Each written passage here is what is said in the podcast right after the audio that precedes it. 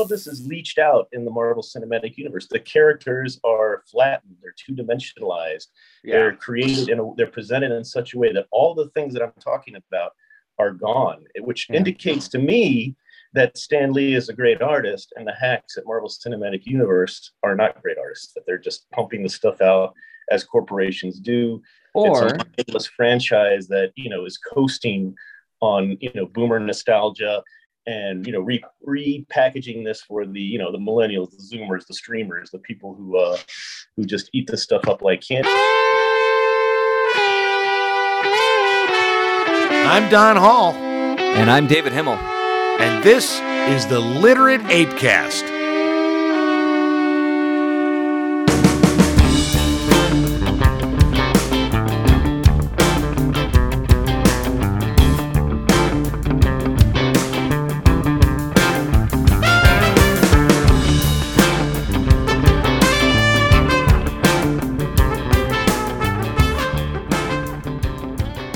This is a long time coming. It it feels that way. It Anyhow, feels like yeah, it feels like yeah, it feels like this. This is this, we should have had him on three fucking years ago. yeah. Longer, Um, longer than that. So we have with us today Dr. Jarrett Keene, uh, one of my dearest, best, great friends, uh, who is responsible in so many ways for everything that has gone right and terribly wrong in my life. Uh, he has he has helped me be a better writer. He hell, he was the inspiration. He gave me the ideas for the uh, the idea for the the last DJ book. Like we were just I don't know talking with him, and I threw out some radio story. He's like, "Shut up and write this write this book right now. Do it." Um, so he's he's a I don't know. It's a hero. I mean, I've got a One of the keep things- Keene quotes on One my of the wall. Funniest, one of the funniest things Jarrett Keene said to me recently was uh, he, he we were we were just talking about my divorce and writing, and he made the comment that my ex-wife was a better writer than all three of us. Um, but that's okay because great writers are shit people. And uh, and and and I, Yeah, and I thought and I thought that was I thought that was I said I don't think I'll ever be a great writer, but I, I think I'll be a good writer, um, mainly because I don't want to be a shit person. So there you go. I thought that was nice. yeah, the stories that I've got for for Jared are nearly endless. They're God, they're good. Um, yeah, but that's not why we're but here. yeah, We're not here Jared, Jared, no, but stories Jared, Jared is a Jared is a a fantastic, really one of the, the best writers I've ever read, and that Yeah, includes yeah. all the the greats that are out there already. Um, he's a professor of uh, of English at UNLV. Uh, a father of two amazing children, amazing men, young men. Um, Jarrett. what fantastic husband who I'm going to it's take done. over for It's at some point. It's right? done. All right. Hey, Jared, how are you? i'm wonderful Uh, thank you so much for uh, having me on today I'm, I'm really excited to talk to you about these two subjects that are uh, very uh, i'm surprised how interlinked they are i'm surprised how they uh, they mesh together so nicely Yes. Well, it's Yeah, one of the things let's that dive right into it then. One of the things the Apecast audience of seven doesn't know is that uh, we have a regular uh, group iMessage that goes on. It's just it's endless, and it's a conversation where Jarrett throws up some sort of fucking, you know, anti woke meme, and then we make jokes, and then we and then so, and then David will show pictures of his kids, and then we make jokes, and then uh, and and and I guarantee And then Don you, tells us he's getting a divorce, and we make jokes. Maybe we make fucking jokes. I mean, it just that's what we do. We make terrible jokes. I guarantee you, given that I don't have a boss of any kind, I can't be canceled. But I guarantee you that if I took this thread and gave it to your two places of employ, you would both be fired. Would you agree with that? Based no on not, not, the kind of shit we talk about, are you kidding me? No we're very uh, Nah. we're very rational very uh, calm very mature yes, well, yeah. No, it is definitely I'm a very. I, I'd be fine. I, I'm thread. fortunate that my my boss Sis, and if we count my immediate and then like the CEO, Yeah. they're pretty cool. They like they like you guys, you like them. It's I think I think I'd be okay. Well, even if you They got might, fired, they might say things like you, come know from wealth. You come from wealth. You get a boat. You could live someplace. You know, me, I got to live in a fucking Prius. So, uh, you know. Dude, you're always welcome on the boat. You, I, I need, I need a deckhand. When the end comes, let's go. did you say you? I said I need a hand job. No, a He needs a he needs a dick hand, a dick I hand. need, I need a dick in Speaking my of- hand. Speaking of dicks and hands, uh, one of the one of the subjects of today's uh, podcast is uh, David. Now, and and that's the thing is, it's you know our joking iMessage is. I don't know if I believe this is true, but there was a thread. Part of the thread was your upcoming vasectomy. So, uh, what are the thoughts? Because Jarrett had a lot of thoughts about the concept of vasectomy. So let's let's talk a little bit about your. Are you really getting a vasectomy? Well, much like the you know young girls who dream of their wedding day, I have dreamt about my vasectomy day since I was a little boy. I would make the joke. I mean, years before I knew Katie, years before I was in my early twenties, I would make the joke that, you know, when my wife pushes out when she's pushing out her second kid, I'll be down the hallway getting my vasectomy. and I and I and I mean that now. Like it's I mean, I'll be there for the birth, but then it's like, are we good? Baby's clean, everybody's good. Great. I've got an appointment. I, we're gonna have two kids. We don't want a third one. Um, you know, my parents made a mistake of the third one. I mean, I love my brother Steven, but nobody wanted him. He, yeah, he's on. No, Let's I've, be I've honest. Spoken, I've spoken to Stephen. He's a magician. He was he was the throwaway kid. He was the throwaway kid. There's no question about that. Yeah. but yeah, So I just yeah. so So, I like, and Katie and I have talked about it, and I don't see any point if we're both done having kids. We're good with that. I don't see any point in her having to go through the, the nonsense of paying for the pills and the hormones and like finding the right pill that works or the the IUD that you know it's either she's had trouble with those like they feel weird they don't fit right the again if it's a hormone IUD like why deal with that just make it simple it's affordable it's one time one and done in and out 30 minutes and then i and, and that's that's that Well, see, and Jarrett, Jarrett, you have you have two kids, right? And and uh, I, see, I don't have to worry about a vasectomy because my my my version of vasectomy is I just pick women that I would I would never want to have children with, and that solves the problem entirely. But uh, my question is, Jarrett, have you ever? He's getting the dog. Have you ever considered, or do you have you had a vasectomy, or have you ever considered had, having a vasectomy? What's your what are your thoughts on that? My thoughts are that um, a vasectomy is an Yeah, acknowledgement that you have lost the war completely. Then, when you say the war, what war are you speaking of? Well, love love is a battlefield, and love is a game. It's a negotiation. It's a balancing act. And what happens is, uh, it's what uh, the poet Ovid said, right? Uh, the person who loves least has all the power in a relationship. That was actually that was, and, and actually, I I saw that quote just recently in a you know like a clip from the uh, Kominsky method with Michael Douglas. So yeah, So the the person who submits to the will of the other in the relationship, uh, it- it's a it's a confession. It's an admission that you are subservient, you are secondary, you are loved less in the relationship. So is that what is Yeah. that? No, wait, a- wait a minute. I'm gonna. So is that why? Is that why you have gone into this health kick of like pumping up because that's a that's a mask for your own emasculation in your relationship, or is that uh, you're just trying to bow up so that if she decides she wants to, to you know, No, I, no, be powerful, that you could kick her ass? I don't know. I don't know what that is. No, the- she could totally is- kick your ass. the truth is if you don't uh a woman d- doesn't respect you unless you box and lift if you don't box and lift a woman really has no real respect for you they might tolerate you they might submit to you know letting you uh sit on the couch and uh watch netflix but the fact of the matter is they don't I'm not even gonna. I don't even want to tell you what. I mean, I'm going to because I've set it up here. I put the gun on the wall. But the show that Katie's been watching that I've been falling asleep to lately I, look, if you guys hang up on me right now, I, I get it. But it's it's working moms. What the fuck?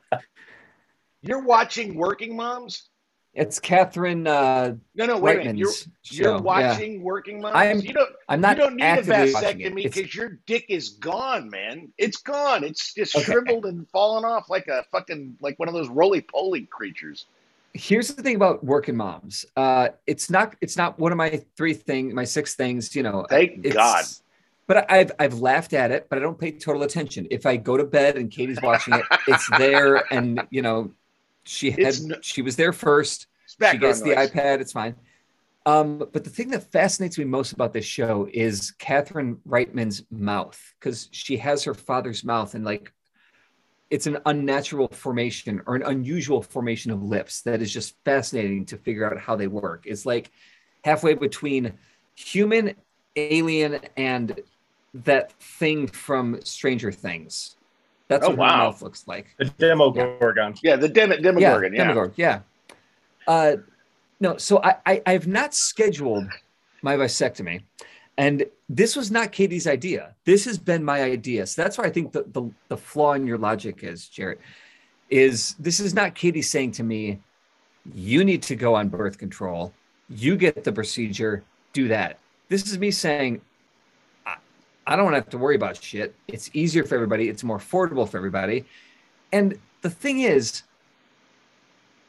with a vasectomy, like you can keep the swimmers at bay so you can spew spunk in her junk with confidence. That's the thing is I can I can blast That's the that's actually now the name of this of this episode. you get it? You see what I mean? Like it's it doesn't take away any spunk in her testosterone. It doesn't in fact, when you get the vasectomy, you're cutting the vas deferens, so the sperm is has nowhere to go. What it does is it just absorbs into the it absorbs back into the body. So I'm absorbing all of my children. I'm like Freddy Krueger. I'm absorbing all of the children, the half the half children that I would oh my have. god! Like All right, I want to go back to the battle. Why not? of, uh, I want to go back to the battle that Jared speaks of because uh, he's, that he, does, he is spot he on has- with that. I he has have some no opinions. disagreements He there. has some opinions about this battle, um, and I want to hear some of these opinions spoken in a recorded medium. Um, you know, love is in fact a battlefield.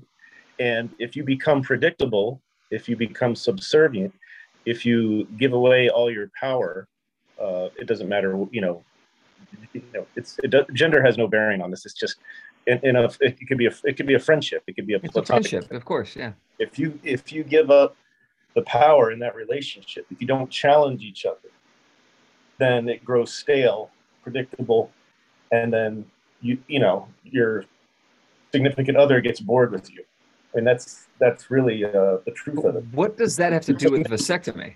Because when when you submit to a vasectomy, you submit to predictability. You know, So in Okay, other words, okay. you should tell Okay, her wait, you got wait, a wait, Don, hang on, hang on, but 'cause not get a vasectomy so that unpredictably you can fuck her, shoot your junk in her, your spunk in her junk, and then get her pregnant and go, "Whoops, I lied. I didn't have a vasectomy. I have the Well, power." I mean, But that's but that's two different that's two different things because the uh, the predictability. First of all, you said if you submit to a vasectomy, I am not submitting to a vasectomy. Are you This sure? is my 100% before I knew Katie existed, while she was still prepubescent, literally, because I'm seven and a half years older than her. I was talking about my vasectomy. I have had this in my head for 20 years. This is nothing new, longer So, than 20 years. All right, but you. But wait, but wait, hang on. So Uh, there's the there's a the submission. least That's the important- problem. But my question is, why does it have to be? I mean, and you know, maybe, and, and I'm not going to disagree that that doesn't seem to be the case. My experience has been similar to what Mr. Keene, Dr. Keene, Dr. Keene is uh, elaborating upon. But my question is, is that really the sign of a healthy relationship when power dynamic is so fucking present?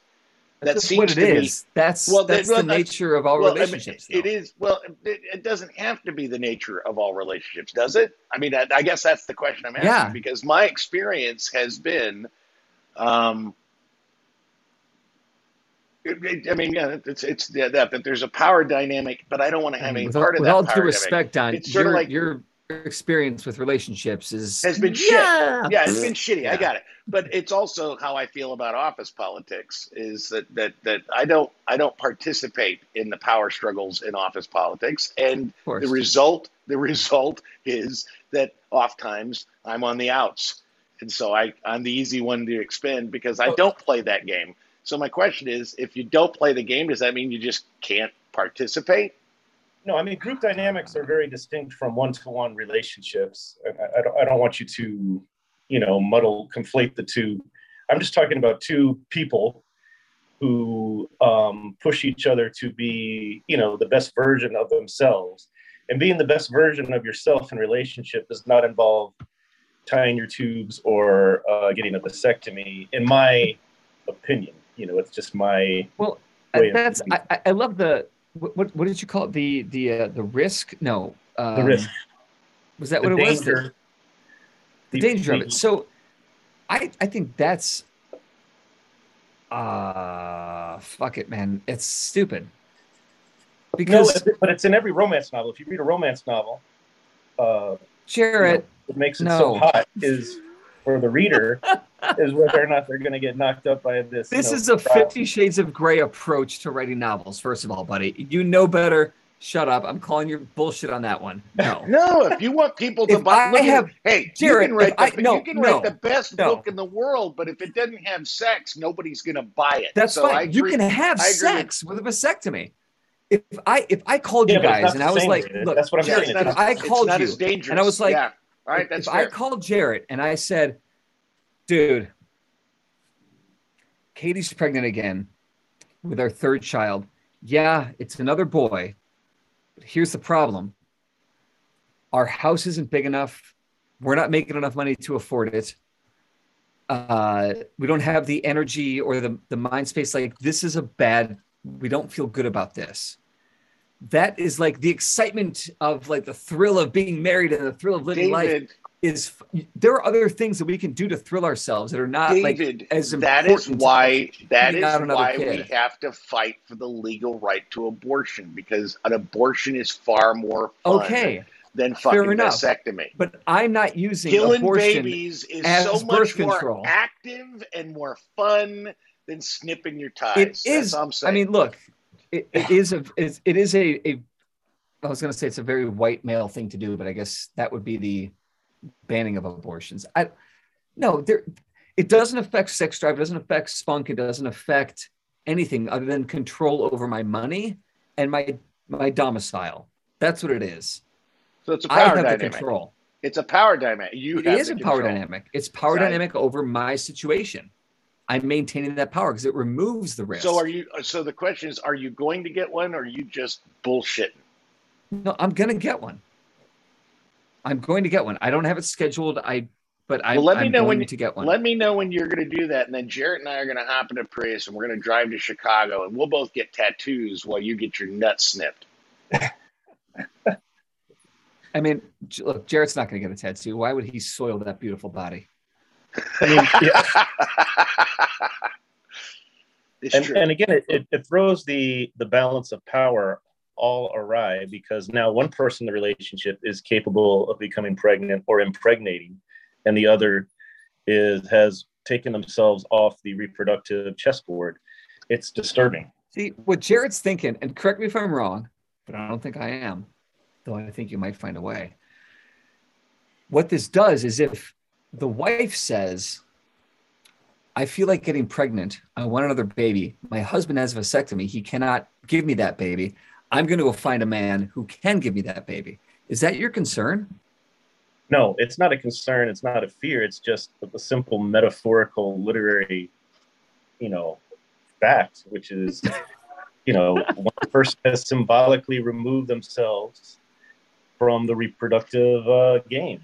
And I I, mean, if think, Katie, I if think Katie goes out and she's like, I want to get pregnant again, she's going to Yeah. go find another father to have to the, deal with the another thing is, I think I think you have both convinced me that uh, because I've you know I've I've spent the last six weeks kind of bemoaning my fate, you know, and you know, and, and but I, I I actually think if if all if all marriages if all romantic relationships have to be predicated on power, and I actually think Jarrett's probably on the money, then He's then one hundred percent on the money with that. well then yeah. I'm just then I'm just fucking better single because I, I I just have no interest in that fucking shit. I have we no are interest in all that better single. Have you Well- not heard anything I've been saying for the last however many years we've been doing this? Have you read nothing I've yes, written? and David, and have you heard for seven and a half years how happily married I was? I mean, I was wrong, but I was blinded and happy. I was really having a great time. I loved my marriage. I loved my wife. Everything was great. And I was wrong. So, is it But, you better know- to have been in a relationship where I just as huge said I'm not going to play the power dynamic, and then she got bored and she, you know, went off the reservation, or is it better to just not engage? And I think right now, I'd I'd rather have my sperm active and shoot it in my sock. Look, man, here's here's the thing. If I get a vasectomy, I can still have all the fun with all the cum. I can still come in her tits and in her hair and in her eyes and up her butt and in her cooter, the whole thing. All it does is just make sure that I don't end up with a an additional tax deduction that I don't want, an additional expense, an additional concern, additional, you know, I mean, I, I, I'm, I'm I'm the oldest of three boys. There's and I I love that dynamic, but it creates a middle child, which makes things weird because my brother Eric is weird. Stephen and I are normal. Look, I mean, I'm a writer. Stephen's a magician. Eric is a financial planner. Like clearly something went wrong in the middle. So three kids ruins the middle kid. That's just that's a fact. That is science. There's no way around that. It I, I, I like I'm I'm doing you a favor, man. Like I'm I'm I'm because if if I had three kids, that would cause more stress in the marriage, more stress in the relationship, more stress for the other for the other children, and I would end up guaranteed divorced, miserable, drunk on your pull-out couch or in your casita, Jarrett, The pull-out couch. with with right with Jennifer going. David, can you do all the manly things around the house that Jarrett can't do, like install sinks and garden hoses, or whatever the fuck that was? The garden All right, hose. speaking speaking of manhood, speaking of manhood, here's a segue for you. Um, I know that uh, that David and I love the evolution of comic book movies as they have come. what I don't love is how you just said evolution is evolution, but And I said it that way because it's fun to say that way. Hey, Keene talked about the metaphorical literary facts. I mean, come on. I know which I mean, no, but Just- wait, we're gonna, you know, I mean, That's pretty brilliant, though. Now that I think, think about it for a second. Like seriously, like my first instinct was what? But no, wait a minute. yeah, we went And with then it. yeah, Yeah, that, we went that shit it. works. But anyway, that shit anyway, works. one of the things that uh, Dr. Keene is an expert in is uh, is is comic books. Uh, he is, uh, I mean, I don't even know, like some of the stuff he's written for the Ape, and he's got books about it, and he is a fan. So yeah, so so in that conversation, Jarrett, we know, um, despises sort of the evolution of, uh, and I will say it with an E, um, the evolution of comic book movies, and I'm curious to two men who truly, I mean, and we and David and I love them for different reasons. I I love them because I grew up reading them and seeing them on the big screen is just my favorite fucking thing ever because that's how I learned. That's how I learned to read was reading the Avengers and Fantastic Four and fucking you know and Batman and Superman. That's how I learned to read because mom Mhm. couldn't afford fucking books. What fuck books? And I was a stinky little I was a stinky little white trash kid. They wouldn't let me in the library, so it was comic books, and that's how I learned. to But what So are libraries love. for if not for stinky people? Well, I don't Yep. know. They wouldn't let me. I, well, I- maybe I just never tried. Anyway, so you do you do not uh, routinely do not like uh, the direction things are going in either. I don't know. I don't, I don't know if you've ever sounded off about the DCEU, but uh, specifically the Marvel Cinematic Universe has caused you consternation, Doctor Keene. Tell us why. well, I mean, the the real uh, problem here is that the Marvel comics characters are being strip mined, and you know Disney comes in, uh, grabs the you know they buy all the characters, then they take bits of them, parts of them, and then discard the rest. And I don't see why that's necessary. Why go through the trouble of spending, you know, billions of dollars on these characters only to change them radically in their presentation in the, you know, the cinematic universe? So give me an example of a radical Yeah. change. Mhm. Give me an example of a radical change because I because I, hear you. I, I, I kind of have a justification why I think it's probably in some cases necessary to do that. But uh, what what's an example of one that you find like really like man, you just fucking strip mine and you went way too far with this character, this beloved character of mine. Well, let's just start with the flagship character of Spider Man. In the comic book, of course, Peter Parker is deeply unlikable, a nerd, an aggressive dork, really. Uh, Yeah. And Stan Lee writes the character in such a brilliant way because he makes it very clear that Parker is arrogant. Even after, you know, the whole Uncle Ben thing, you know, with, you know, with great power, great responsibility, it's a lesson that Parker learns, but there there's, there's so much arrogance in the character. You know, the second issue of Spider-Man, he barges his way into the Baxter building and tries to audition for the Fantastic Four, assuming they need, you know, he just assumes they need a fifth member. And they're uh, the fantastic, you know, Reed Richards' uh, reaction to this is what a punk, and, and rightfully so. You know, he's a dork who spends hours assembling his, you know, um, web, Web shooting apparatus. And all of this is cast aside and forgotten. You know, the technology is handed to him uh, through Tony Stark, just as an example. Uh, Peter's up at night, you know, hand stitching, sewing his costume, um, you know, falling asleep at four at dawn at 4 a.m., 5 a.m., you know, doing his best to, uh, you know, hodgepodge this uh, this ensemble that is really just, you know, ridiculous. And all of this is lost, cast aside in a way that shows great disrespect to the character. Um, he is a character that deserves to be bullied. That is the beauty, that's the complexity of Parker. If you read, you know, the early issues of Spider-Man, he's also uh, a purveyor of fake news. You know, he sets up his camera Mm. strategically Jesus. parts of the city where he knows he will have a fight with Vulture or Doc Ock, and Mm. you know he takes photos of himself in the Spider-Man costume battling these villains, and then goes back to Jana, J. Jonah Jameson and you know dressed as Parker and says, "Look at these great photos I happened to snap." You know he's basically a purveyor of fake news. Well, hang on, hang on. Is he? Because It's not fake I'm, news. I'm, I'm with you, I'm with you up, up to that point manipulative because news. Yeah. it's not even manipulative news. It's it's up close news.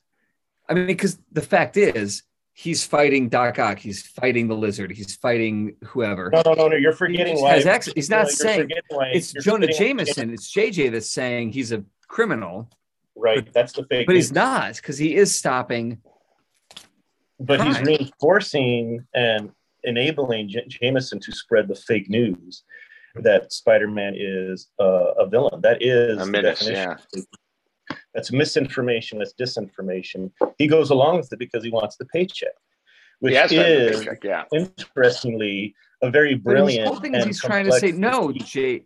That, that's that's the No. tension between Parker and Jameson is no, but Spider Man is a good guy. Well, let me Betty, let me works in the office. Look at him Betty, stop- works in the office says, I, "Why is Peter doing this?" So she let me- yeah. So let me suggest, and I, and you you answered how you know you both of you Okay. just pipe in is one of the things that I've always loved Oh. about about Marvel comic books, probably more than uh, DC comic books, is the evolution. Yes, God The- damn it! The characters as they grow, you know, and as they grow. And one of the things There's more argue- humanity to yeah to one, one of the things than yeah, yeah one of the things that i would argue because i it's indisputable that parker in the beginning was sort of I, I love i love that he was a guy who was he he asked to be bullied i mean that is just Yes. kind of who he was but as the character grew as iterations of the character grew that that part of that was sanded down long before disney came Yeah. long before disney came around spider-man that that sort of obnoxious quality was sort of sanded out of the character I mean, decades before Marvel was even making movies. And so, Well, it- it can, you, be, can you blame that on Disney? you know, you, you could argue that, except that we're talking about decades uh, in which the character was presented in the way that I'm just describing. Yes, he went on to college, but he continued his bad, uh, you know, disinformation campaign. That, that's how he got to college, of course, which was Yeah. taking those photos and selling them to uh, to Jameson. And that's not disinformation. That's that's just No, it was a dis- having it a was scoop. disinformation campaign. He Jameson made uh, Spider-Man look like a villain. Yeah. Uh, in, That's in New York. Jameson's disinformation campaign. Yeah, but Parker, but But uh, he's- this is where I- Parker I, just fine, provided the content. You can't see where the, the, the, the finer the finer details, David. I, I kind of see where I don't I don't I the don't whole agree time it's Parker was fighting like so much. Jay, Jay it was, Jonah, it was. It was news manipulation. He knew Yes. where the news was going to be, and he created the news. If we had somebody that was not in the, a fictional character right. that was a Okay. superhero, Okay. who basically he was what's the what's the Project Veritas that fucking idiot that likes to do the gotcha videos. That's Oh, really what that's really Yeah. what Peter Parker was doing. He's doing his own version of a gotcha video. but wait, how is that different from any of the bullshit that we've done for work and money and advancement? not David. That's why it's brilliant. it's not different. okay. That's why He's right. the same as us. all of this, yeah. all of this is leached out in the Marvel Cinematic Universe. The characters are flattened. They're two dimensionalized. yeah. They're created and they're presented in such a way that all the things that I'm talking about are gone, which Yeah. indicates to me that Stan Lee is a great artist and the hacks at Marvel Cinematic Universe are not great artists, that they're just pumping the stuff out as corporations do. Or it's a franchise that, you know, is coasting on, you know, boomer nostalgia and, you know, re- repackaging this for the, you know, the millennials, the zoomers, the streamers, the people who uh who just eat this stuff up like candy. I would- but it's I would and I I, would agree I don't think there's anything wrong with that. I think that that's exactly right because this. I mean, it's a business is a business, and they have to make money. But I think that so was also you, we also have to. Well, yeah, but we also have to consider. They And when Marvel better. Comics got picked up by when when what was it 2000 when uh, Fox picked up X Men. Like No, Marvel they were going bankrupt and they They were going bankrupt, yeah. Yeah. But here's the thing: is that we have to consider the medium. Like I think that the X Men franchises in all the the the, the the early 2000s and the, the mid or late 2000s, whatever the fuck The were, Fox, Yeah. the Fox X. the Fox Yeah. didn't do a great job. I think because there's so much complication to those characters and so much complication to those stories, for them to simplify is really, really hard to do. They biffed the fuck out of it with X3 uh, Rise of Brett the. Yeah, the Brett Ratner one was that- just I mean, what a Jesus turd. Christ, that was a piece of shit. Well, they The first one was fine. really. They took two really good, like two year long story arcs that were independent of each other and brilliant Yeah. on their own, and tried to mash them together in a way that just yeah. No, I, I agree with that. I'll ne- I'll never understand why Fox didn't take in the first X Men where they made Rogue, other than like the '90s cartoon, but why they made Rogue the you know Ingenue versus Kitty Pryde, yeah, who yeah. had been there, who they brought Well- in later anyway, and was key. To, was the fucking Yeah. MacGuffin to uh, aside- Days of Future Past. But here's the thing: is that it you know you there, there are with the comics you've got these monthly releases. You have all these different crossover titles that can happen within a month. You know, it's so much quicker. And you build these characters and you build these universes. And it is complicated and deep and thick and wonderful. But in a movie, even in the even in these universes that the MCU has now built, it takes more time and visual versus versus literary. It's a different medium, and we have to I'm- I'm create gonna- things differently to in order to be consumed successfully. I think I'm going to bridge because because the thing about it is I one of my biggest issues uh, and so and I hadn't even thought about this until you mentioned the Spider-Man thing in terms of like sanding off and and this was literally I don't uh, think Jarrett's wrong. I really no. don't. this was But- literally one of my biggest my biggest concerns. In fact, it bothered me a lot uh, until I finally you know kind of got onto the wave of the uh, euphoria of great CGI.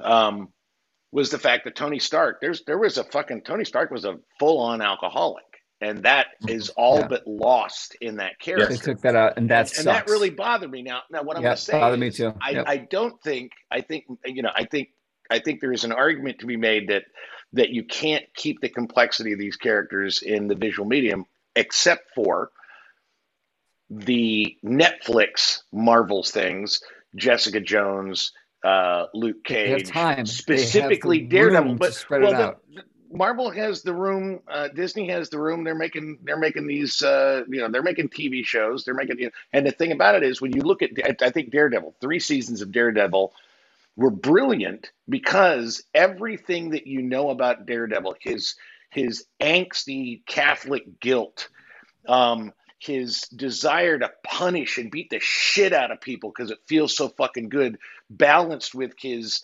you know horrors at that because he's becoming his father all that kind of shit is all present in those three seasons of daredevil Right, but that's And- 15 that's approximately 1500 hours of content. well what i'm saying what i'm saying is how many hours do you have of the mcu you've got 25 feature length films to explore the darker elements the question becomes why aren't to, they But you have to package those as when, when they're films, you have to package those as individual bite-sized things that will connect, but they're still they still have to be bite-sized.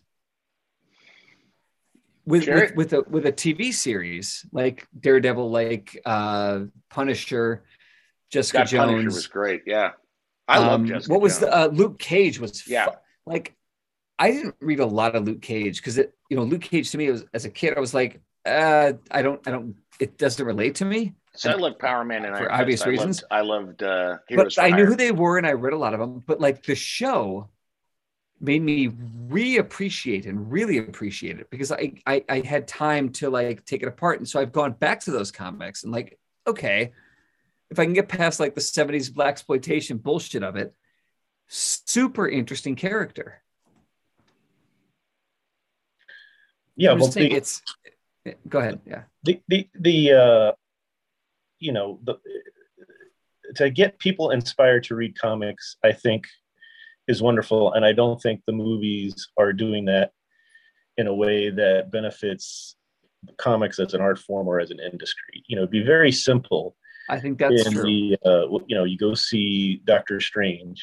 You know, why not show one of those you know short films that Pixar used to uh, to do with you know before the main feature? Mhm, mhm. um, just show a little, you know, thing about the history of Doctor Strange, you know, uh, comics, show some pictures of some comics, show images of people buying comics, you know, make make buying comics or visiting your comic shop an interesting and cool thing to do. But again, as I said, this is an, a strip mining operation. They have no interest in salvaging the comics industry or the or comics Well, as an Jarrett, what they don't comics. want, they don't want you, they don't want people reading comics, reading graphic novels, or reading books because they want them watching TV.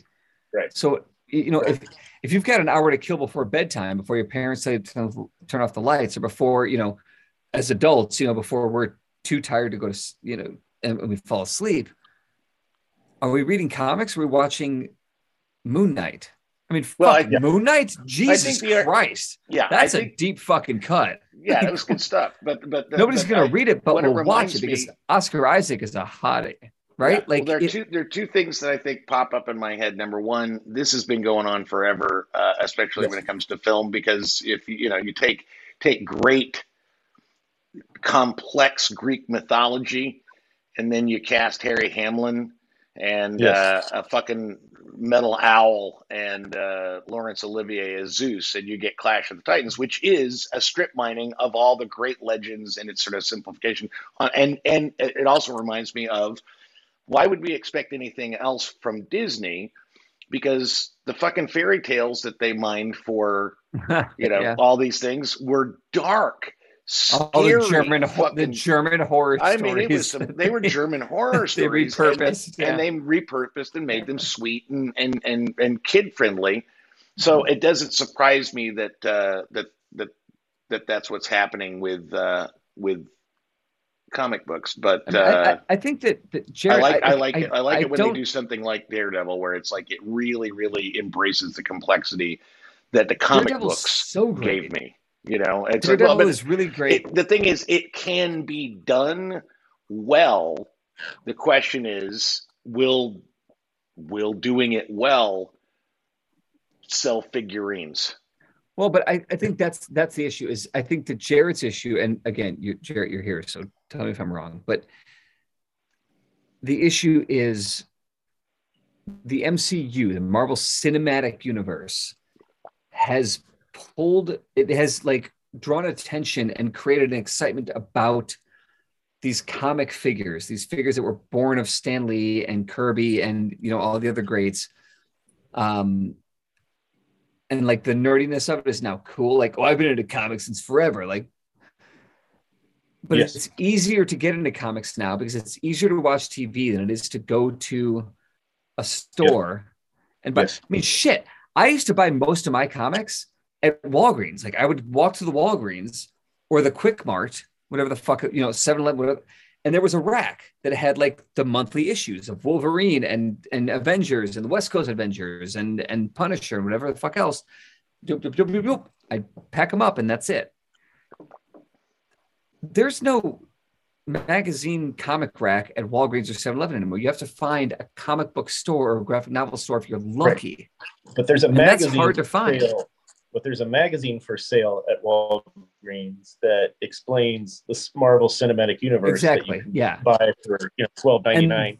And you're right. It's it's it's two very different mediums because the artistry of it is is being removed. So I, I understand that and I and I get that and that sucks because Harry, you know, I want him to be into comics, and we've we've read some comics, but we've also watched more Yeah, cartoons and movies and all that other shit that comes.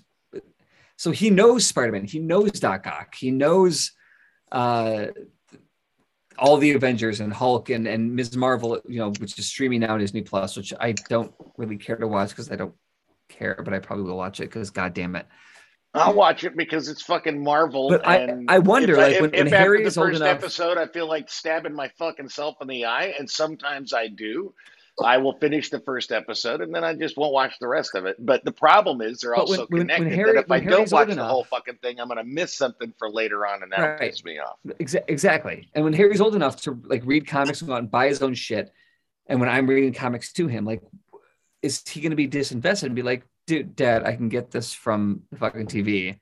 And instead of it taking 45 minutes to read this graphic novel or this comic or these three comics or whatever the fuck it is, I get it all in half an hour and I get my entertainment. I get the, the, the buzz that I'm looking for. It's, it's, it's an assault on the, not the entertainment senses or the creative senses, but a part of the creative sense, which is the literary and the artistry, the the hand drawn. Yeah, the integrity of it is is Yeah. compromised by you know our over uh, saturation of the visual.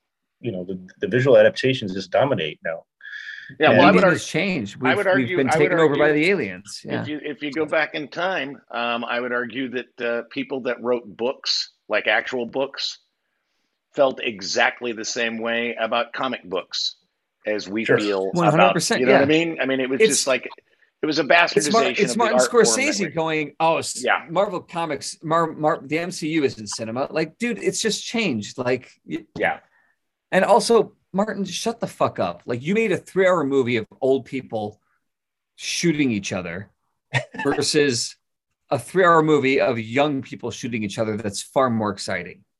I love Boom. both movies the same, but fuck off. Number one, the Johnny Depp Amber Heard verdict.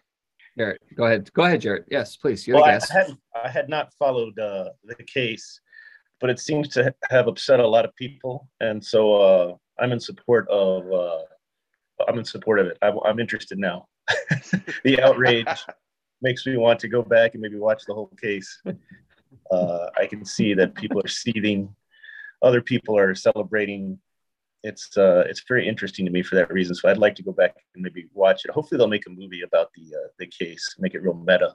Uh, not a documentary. I mean a fictional. Uh, you know. Wouldn't it be great if Johnny Depp and Amber Heard got to play Johnny Depp and Amber Heard in the biopic. Well, they could switch Number- roles. Or switch. you go. Yeah. Number two, Top Gun Maverick sets a Tom Cruise box office record. I have not seen the film, but I will say that uh, the, the original film is, uh, of course, a cherished 80s kid memory, and uh, I will watch it. I don't, I just can't imagine that anyone would see that headline and be disappointed. It's a great uh, thing that Cruise has done for for theaters, for the theater industry Mhm. um, for in the fight against streaming. And um, Netflix is uh, tanking, canceling all its uh, you know over budgeted projects. I, I hope they continue to cancel their over budgeted projects because 99% of them are absolutely unwatchable and terrible. So uh, I think this is all uh, great I'd say wanna- eighty percent, but yeah. I would love to see Gremlins 3 uh, in the theater Yeah. with that guy. Uh, what's that? Is it Peele? Peele Um, or Key? Which one Key- does uh, no, it's it's uh Peele, Jordan, Peel, Peele. Peele? oh, Jordan, Jordan Peele. Peele, Yeah. yeah. Jordan Peele. yeah. Yeah. Who writes So all he- the the horror films? Yeah. Yeah, He's well, got I a will great say, skit. He's got I a great skit about. He's got a great skit on that Key and Peele show about the uh, behind the scenes uh, um, writing of Gremlins 2. I don't know if you've seen it on. Oh, I have seen that. Yeah, yeah, I think you yeah. might have sent it to me. Yeah, yeah. That's funny. So great. now I think they should hand him the reins to um, Gremlins 3 with Tom Cruise producing. I think that the, so I, I've I've yet to see Maverick. I'm excited to see it. I've been seeing some weird things about this is Tom Cruise's last big blockbuster, which like oh, fuck off. I don't know, but yeah.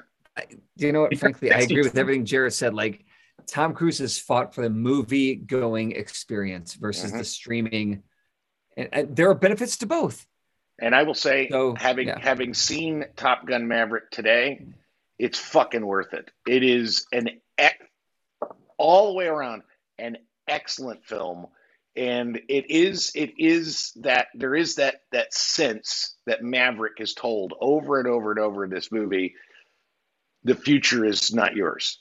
You are no longer a part of this. He's told Well, that over and like over the future is less Val Kilmer's than it is. But- uh, but I will Rice also- Man's, but, But uh, I will also say that uh, before I saw um, Top Gun Maverick, I was entertained by the trailer for the two part Mission Impossible, which is also Tom Cruise. So I'm pretty sure Tom Cruise is going to be just fucking fine. Dude, Tom Cruise is a fucking movie star. I, I don't give a shit. That's. Scientology is fucked up and weird. I don't him. care. Love him.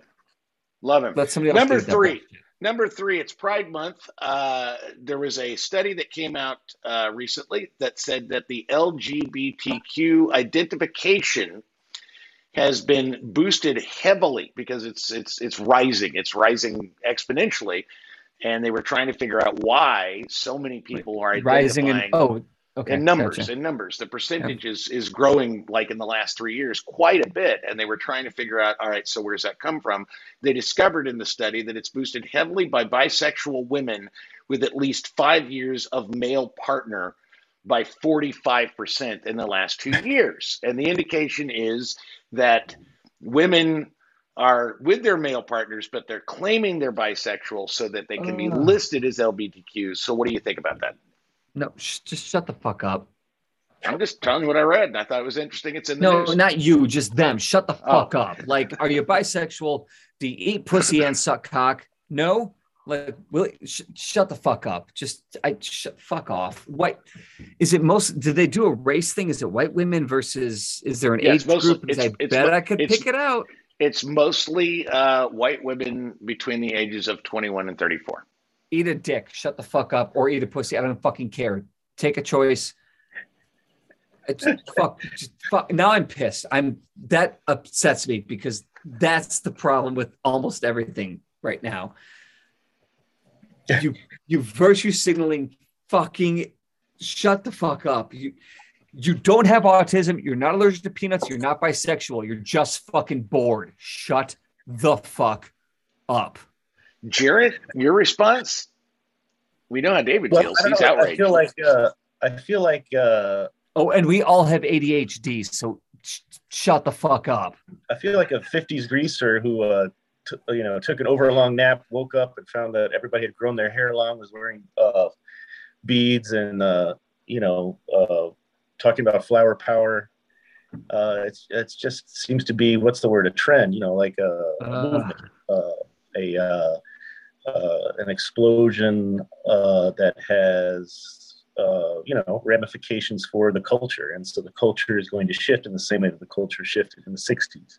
How and where, what direction the culture will go, I have no idea. But uh, I do, I do feel like. Uh, let me just say that I feel like a '50s greaser, beatnik There greaser. you go. Number four, the the move to ban the AR-15 rifle. Do it. We don't need. We don't. Can you buy a bazooka? No, you can't buy an AR-15. There are things made to destroy human beings easily and uh, without prejudice. I guess I don't know. Like it's it's it's a weapon of mass disgust. Dis, uh, weapon of mass destruction. You can see why I didn't drink during this.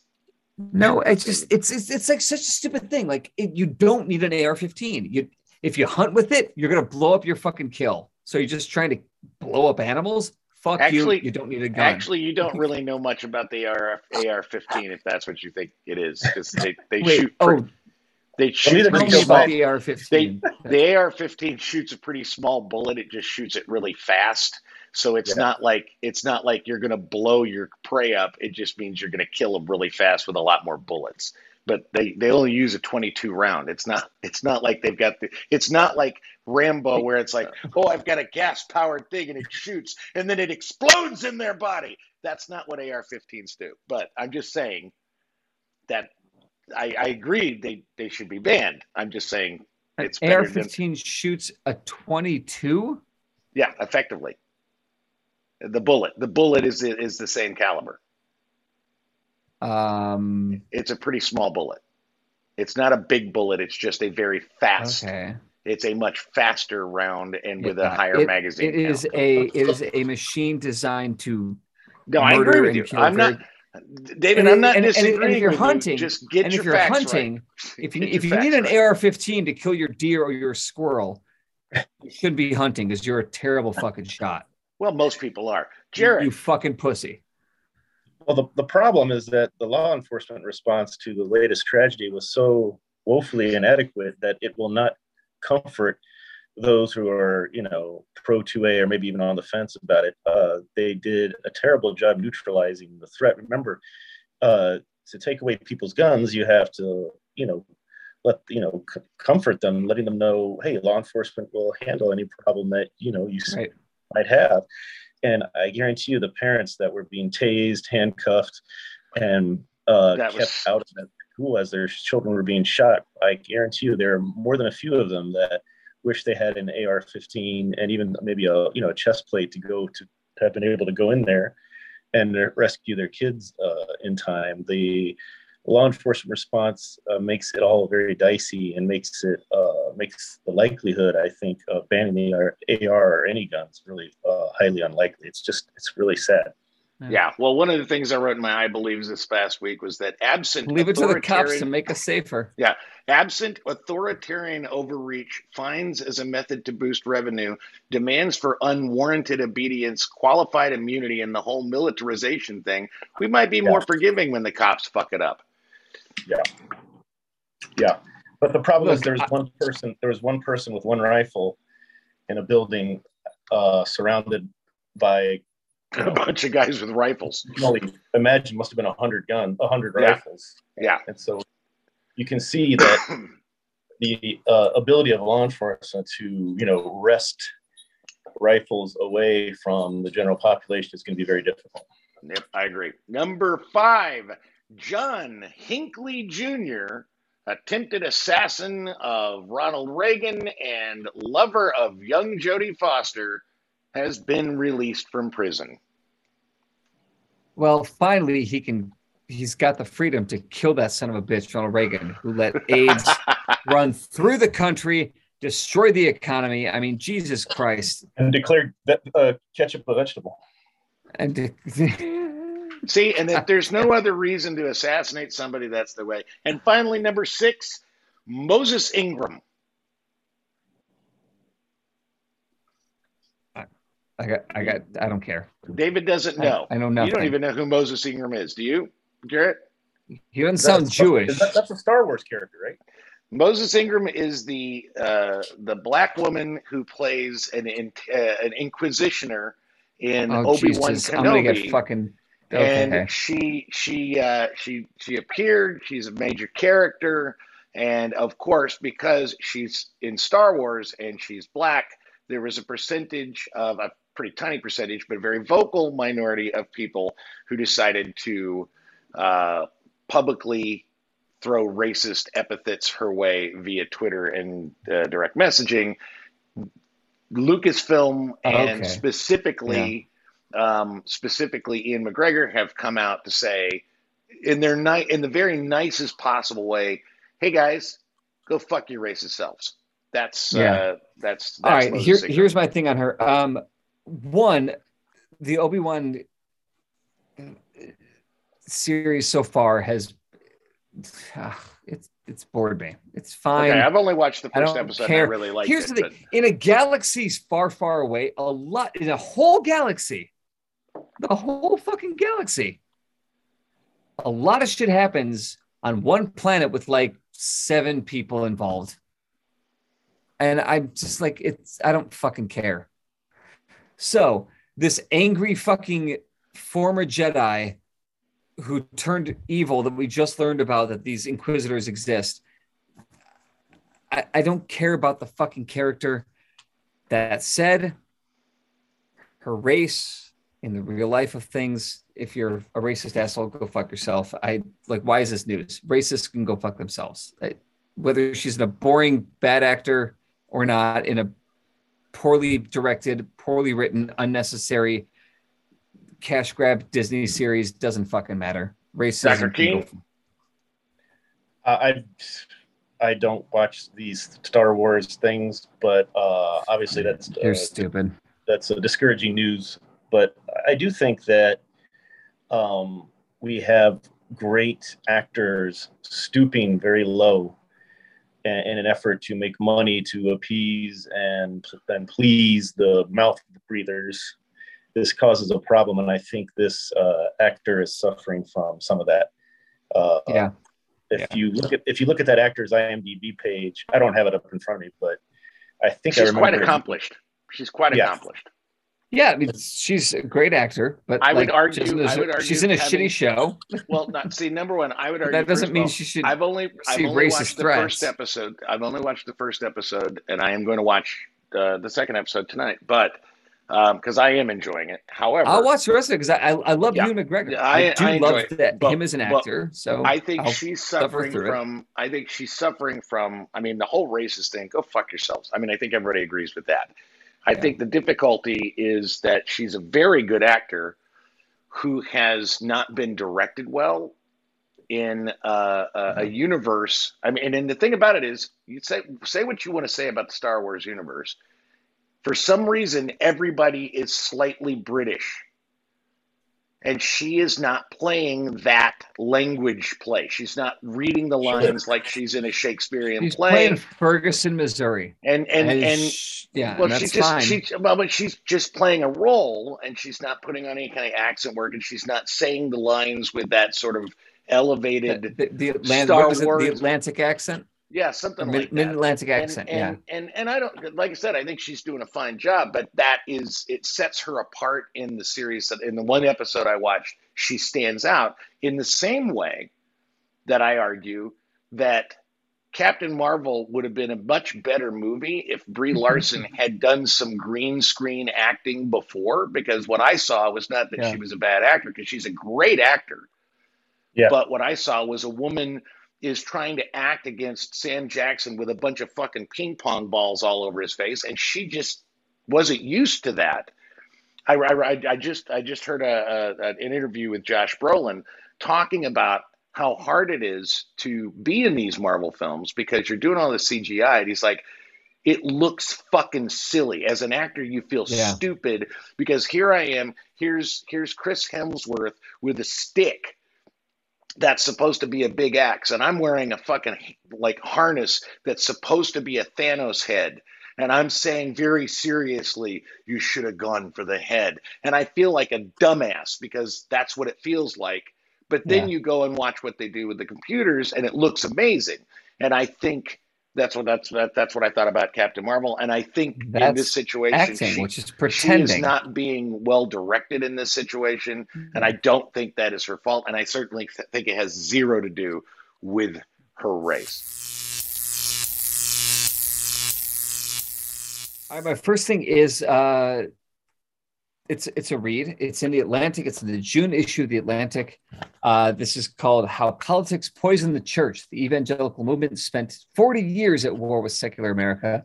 Now it's at war with itself. This is by Tim Alberta, uh, who is also a um, former evangelical Christian. So he's got kind of inside scoop to it. Um, but what's fantastic about it is like evangelical Christian Christianity, insane, stupid, but how different. Like there's another side to it It's like, no, we could do the good thing that's still fucking insane, you know, for Yeah. religion.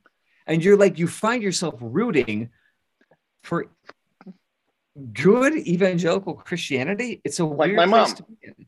Like my mom, like yeah. your mom. Yeah. Yeah, she's a good Christian. All right, my my first thing is a watch.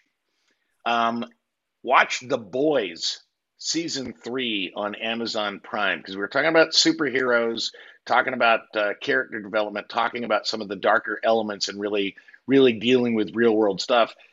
The Boys is one of my favorite shows just because it's so fun. Like like the first season was just sort of like, hey, we can be bloody and sexy and gross and let's fucking deal with that shit. And we're a bunch of fucking 12 year old boys blowing shit up and like shooting body parts everywhere. And that was fun.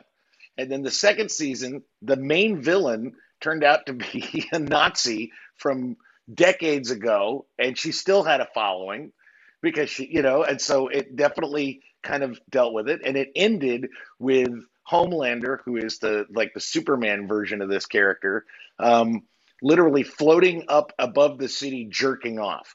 So I can't, I can't wait for for season three of The Boys. That's my that's my first thing. Jarrett, Well, of course, you know, I, I don't. I know you're not supposed to piggyback, but of course, the That's boys is is based on uh, the Garth Ennis uh, graphic novel, and Garth Ennis Mhm.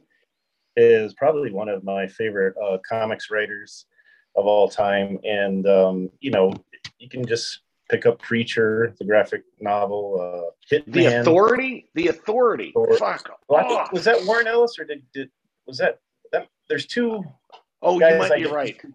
I just love the authority, and it, it it's got that same sort of feel. So maybe you're right. Yeah, Yes, I'll look so up. they're both uh, very dark comic Mhm. writers, uh, scripters. And then, of course, uh, Garth uh, Ennis's run on uh, Hellblazer is uh, unforgettable.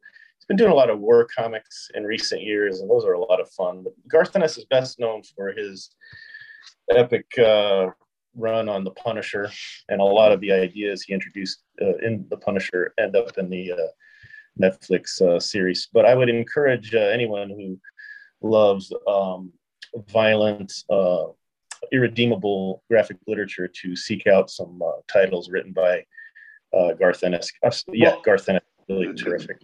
Going back to one of the things that we were talking about earlier, um, the first season of The Boys, I'd never read The Boys. I'd never read that comic.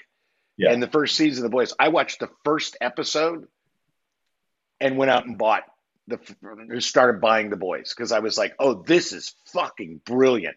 And so I enjoyed. I got to enjoy reading the series, watching the series. I just, I, I just kind of immersed myself into that world because it was just so fucking cool. So, do you have a, a thing you recommend aside from uh, getting some Garth Ennis?